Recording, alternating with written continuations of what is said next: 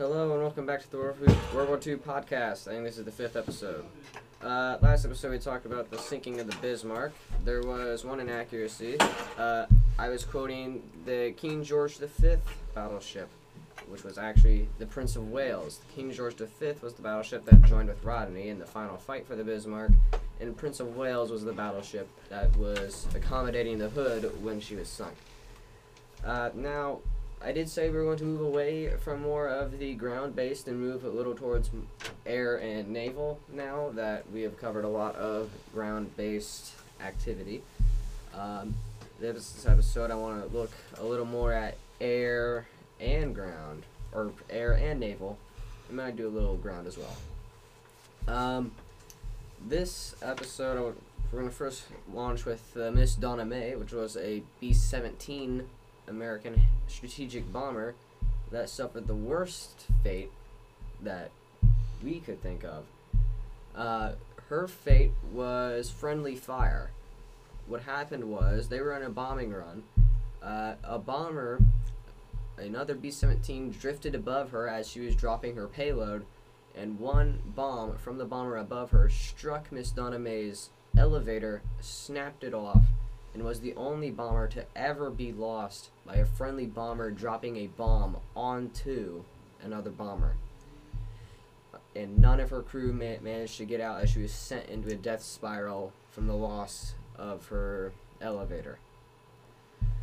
Miss Donna Mae was able to drop her payload, but did not return to base with any crew alive, nor did any crew was able to bail out. Um, now we're going to talk about both air and naval. Uh, the Japanese, towards the end of the war, wanted a weapon that could one shot a U.S. carrier in one run. It was only successful once by the pilot of Saburo. I don't know. I'm not that good at pronouncing Japanese names.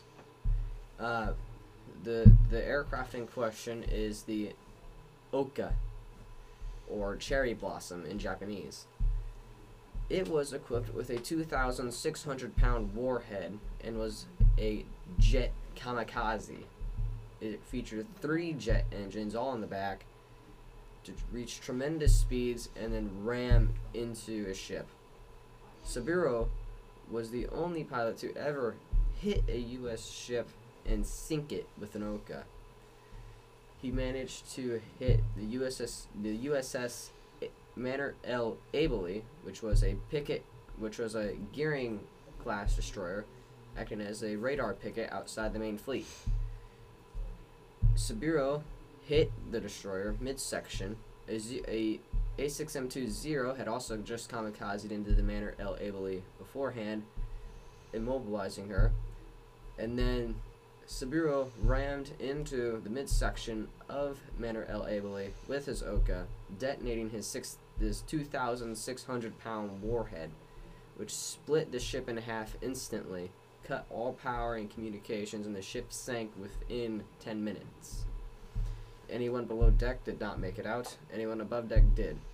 Another Ohka was in his attack and was going for another destroyer, the USSS, the USS Jeffers.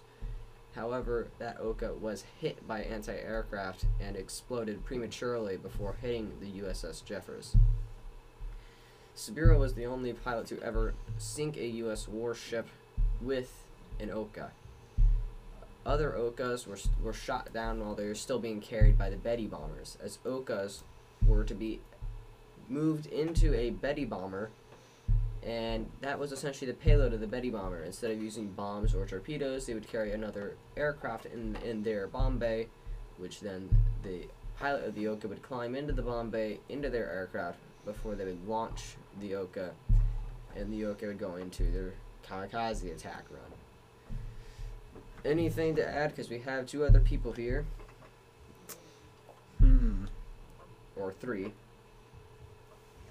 Uh, what What do you guys want to know about World War II?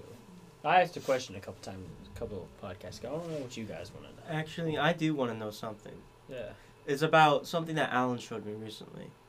It's called. It's about a U.S. warship, and I'm 99% sure it was in World War II, judging by the name. It's called the USS Gyatt.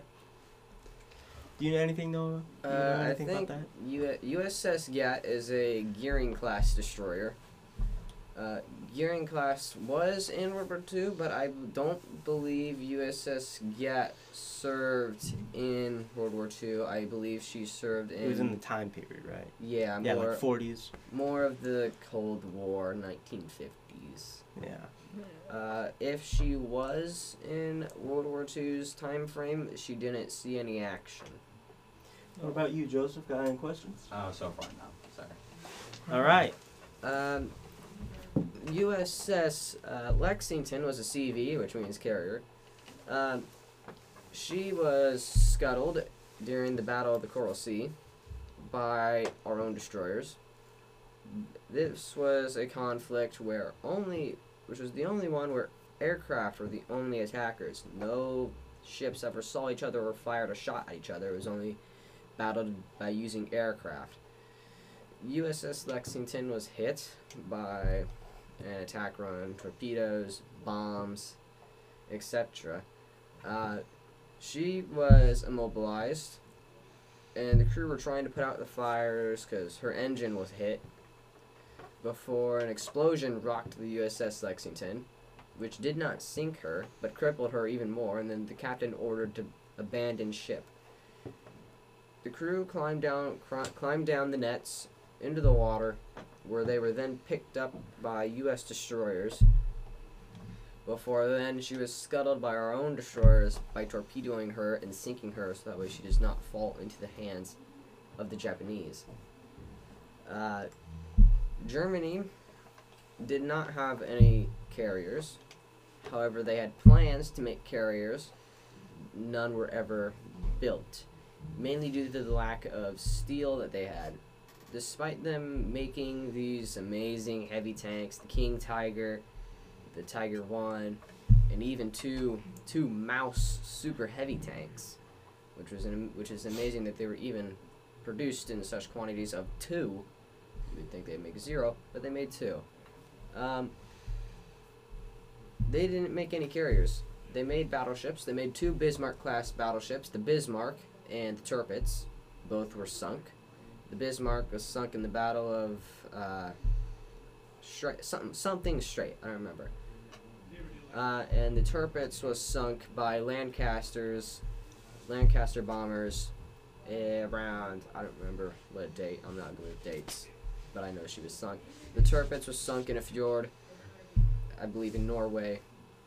She was attacked multiple, multiple times. She was even attacked by little mini submarines with crews of four that dropped big bombs underneath the ship, which didn't sink her. Before she was finally attacked by Lancasters at uh, like the twentieth time, and the British finally sunk her. She was she was never really used as a battleship. She's more just used and just sitting around. She was even equipped with anti-aircraft armaments for her main guns as she was not being planned to use to be used in any naval action.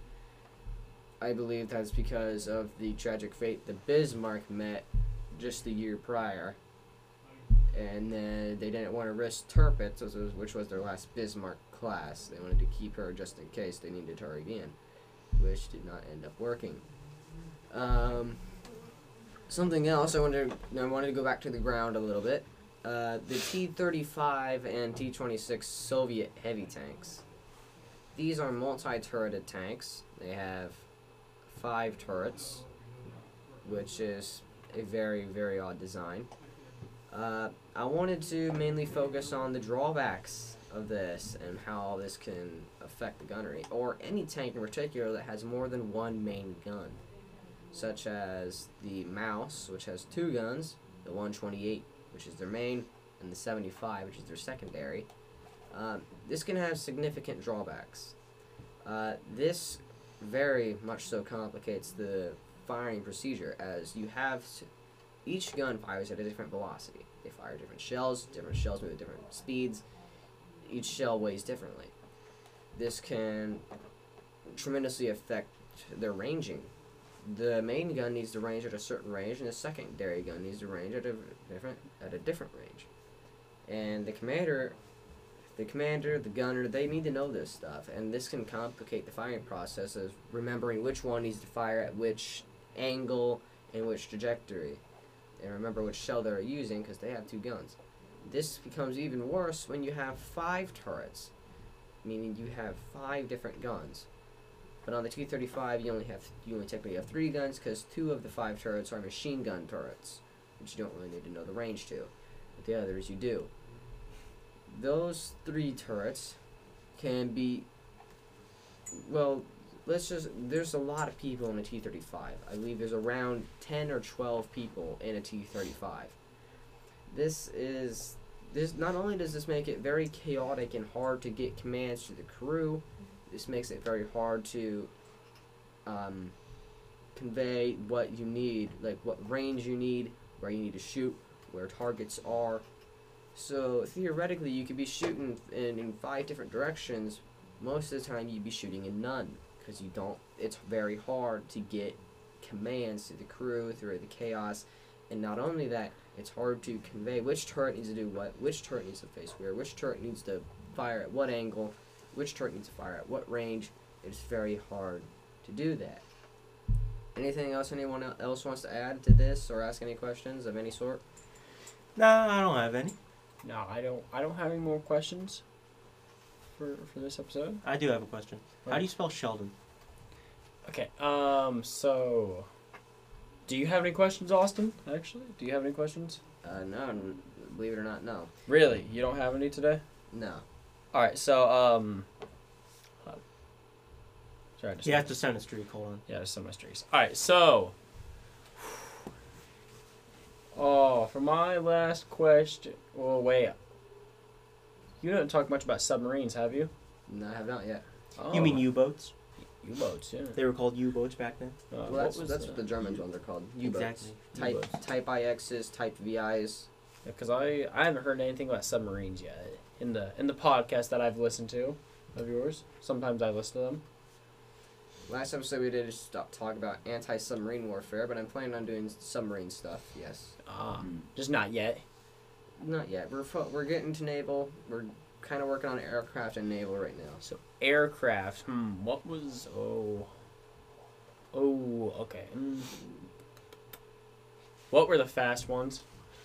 The fastest one is the the fast the fastest are the ME two six two and ME one six three. Siri, how do I buy ME two six two? Yeah, you're gonna be able to buy that really easily. You know, an interesting episode would probably be amphibious marine vehicles, because I'm pretty sure they had their own like, well now they have like a mix between tank and boat, but then I'm pretty sure they just had the boat like on D-Day. Um, believe it or not, we do have tank boats in Yeah. World War Two. We have LVTs, which are they are tanks that are amphibious. They have a turret. I believe they have a. I think they have a. I don't remember what their gun is, but they have. I believe six people inside. You have driver, machine gunner. Yeah, six people. Driver, machine, driver, machine gunner slash radio operator, gunner, commander, and then two machine gunners in the back. It's amphibious. It is tracked and we did. I don't. I don't think we believe. I don't believe we used those really. We we we used those in uh, Okinawa and landing on the Japanese islands and stuff. I we did not use them on D-Day. On D-Day, our big ships were the LSTs, which means landing ship tanks. Uh, one of us just got blinded because I turned on his light and it's very bright, and we're in a dark room. I couldn't see. Yeah, thank you. Um, what these ships were meant to do was carry tanks and infantry to the shore after the initial landings, and we have captured a beachhead because the Atlantic Wall was equipped with big naval guns meant for hitting our ships. And believe it or not, we only lost one ship in D-Day, which was believed to be sunk by a submarine, but though we don't know because there's no record of submarines being in the area. But it's believed she was torpedoed by some sort of ship or submarine. Um, but the LSTs came in after the after the initial landings. They dropped off tanks to to strengthen our our uh, beachhead and get our and get gain some ground and hold that beachhead. Um, after that, they came in tanks, more tanks, half tracks, infantry, and of course we had P 47s and B 24s and B 26s uh, supporting the landings and bombing targets that needed to be bombed and providing CAS, which means close air support. Um, let's talk a little bit differently. We're gonna move away a little bit. Um, do you guys have like any RCs that relate to World War II of any sort? Um, I actually have one. Alright, so I don't know how to pronounce it, but it's a battle. Um, Iwo Jima. yeah, Iwo Jima. Yeah. Alright, so do you have any other info Fun about fact. Battle Iwo Jima? I have a fun fact.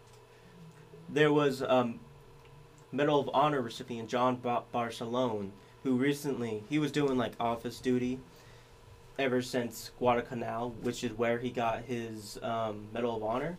But he recently went back into combat after being a drill sergeant and marrying a fellow drill sergeant, and he died. Mm. In in battle? Yeah. Ah.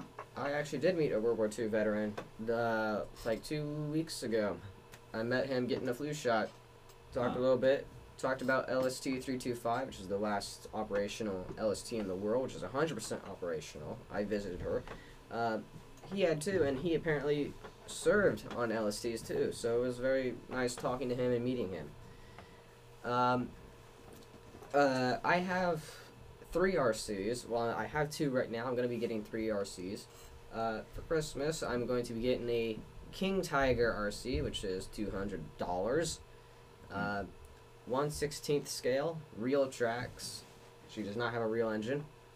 I and then I also have a ME two six two, which was four hundred dollars, and I'm currently am working on flying that. And I have a P fifty one, which was eighty dollars. Hmm. Nice. Anything else you guys want to add? It can be pretty much anything at this point, because we're gonna be closing up pretty soon. Alright, so when we get back to my thing of the battle of uh, Iwo Iwo, Iwo Jima, uh, do you have any other info? Uh, I would Iwo Jima was pretty hard to capture. Uh, the Japanese had these tunnels underneath the ground. They used these to transport their troops. They used these to transport wounded, which they really didn't care about.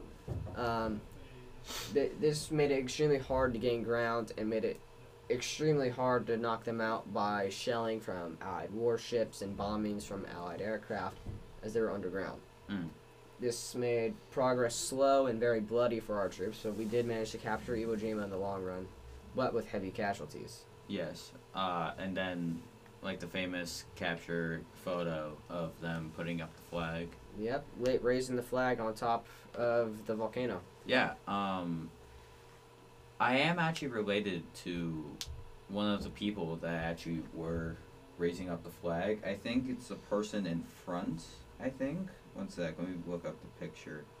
But no, like um, on my mom's side, I'm actually related to like. Yeah, I'm related to the one that's uh, placing down the flag into the into the ground. Um, I think that's like my great great uncle or great great grandfather. I forgot which one. But yeah, no, he's a Native American, and yeah, and he helped raise up the flag. It's actually a pretty cool fact that I learned. Uh, another fact about raising the flag is uh, only a couple of the ones that did raise the flag actually survived because they went back down the volcano base to help with fighting on the opposite end of the island, and only a couple of them did survive.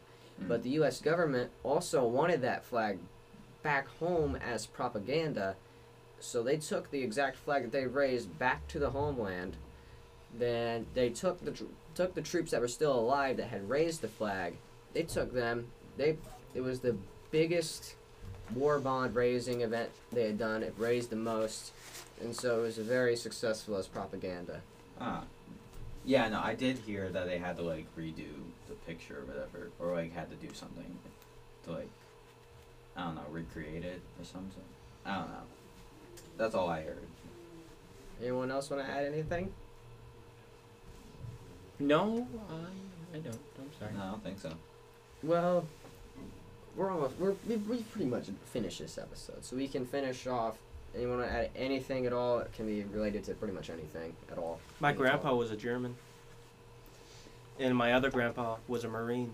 That's find that funny. Mm. I mean, despite what they're fighting for. They all came from their homelands, so they think they're doing right because they're getting controlled by their propaganda, not our propaganda. They think they're fighting for what's right. And if your your city, Berlin, is getting bombed by Allied bombers, you'd hate them too. I find the most interesting is the one country no one ever talks about, and that is Italy. Bro, Italy got messed up really bad. Um, They're not in history anymore, at least then. They did pretty bad in the war too. It's hard it's hard to get a lot of info on that because it's not talked about a lot Yeah. but if you really want to look into it you can like i i know some of their tanks but their tanks like the m15 slash 42 like, they're just and i talked about this before their armor is of such low quality because they don't have they don't have the people they don't have the supplies they don't have the resources they don't have the production they don't have they, they didn't even have welding technology so their tanks are way behind there's pretty much nothing they could do to stop a to stop the Shermans that we were bringing in and the Churchills the British had. Yeah, they didn't really do much of that, mainly because in the 1930s they were mainly invading like countries whose only defense was bows and arrows. So they didn't really have to put